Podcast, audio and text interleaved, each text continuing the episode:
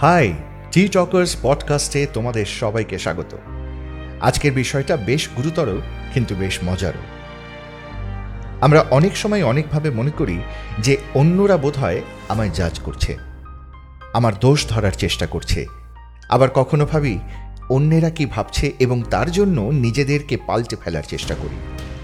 আমাদের ব্যবহার পাল্টে যেতে থাকে, আমাদের অ্যাটিটিউড পাল্টায় এবং সর্বোপরি পাল্টায় আমাদের চিন্তাভাবনা। ভাবনা আমরা কি কেউ ভেবে দেখেছি যে পুরোটাই কিন্তু ঘটছে আমার মনের ভিতরে? আমিই মনের মধ্যে তৈরি করছি, অন্যেরা কি ভাবছে?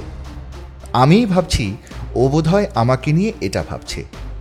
আসলে এটা একটা অদ্ভুত ফেনমেনা, একটা বৈচিত্র্য। নিজের কাছে সবসময় প্রমাণ করা আমিই ঠিক। আমরা প্রত্যেকে একটা আর্টিফিশিয়াল এনভায়রনমেন্টে বাস করি, যেটা আমাদেরই তৈরি করা। আমরাই সেখানে একমাত্র অনন্য, অন্যের থেকে আলাদা। এটি এমন একটি ভাবনা যা আমাদেরকে সবসময় একটা বাইরের জগতের সাথে আটকে রাখে। আমাদের গভীর মনের ভিতর প্রবেশ করতে দেয় না।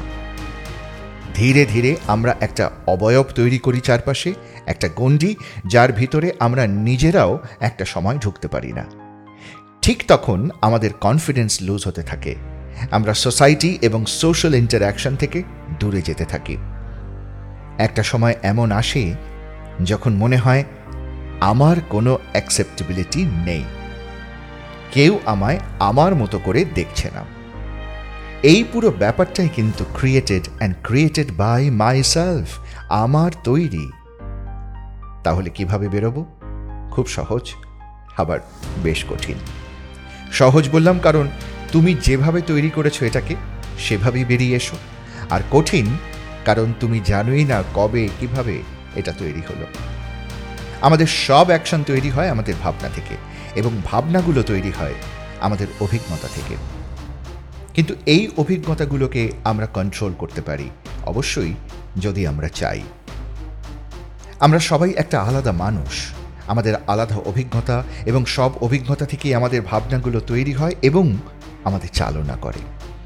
তাই অন্যের অভিজ্ঞতা দ্বারা তৈরি হওয়া ভাবনা যদি তোমায় এফেক্ট করে এবং তার জন্য যদি তুমি কনফিডেন্স হারাও, সেটা সম্পূর্ণ তোমার চয়েস আমাদের মধ্যে অদ্ভুত ক্ষমতা আছে।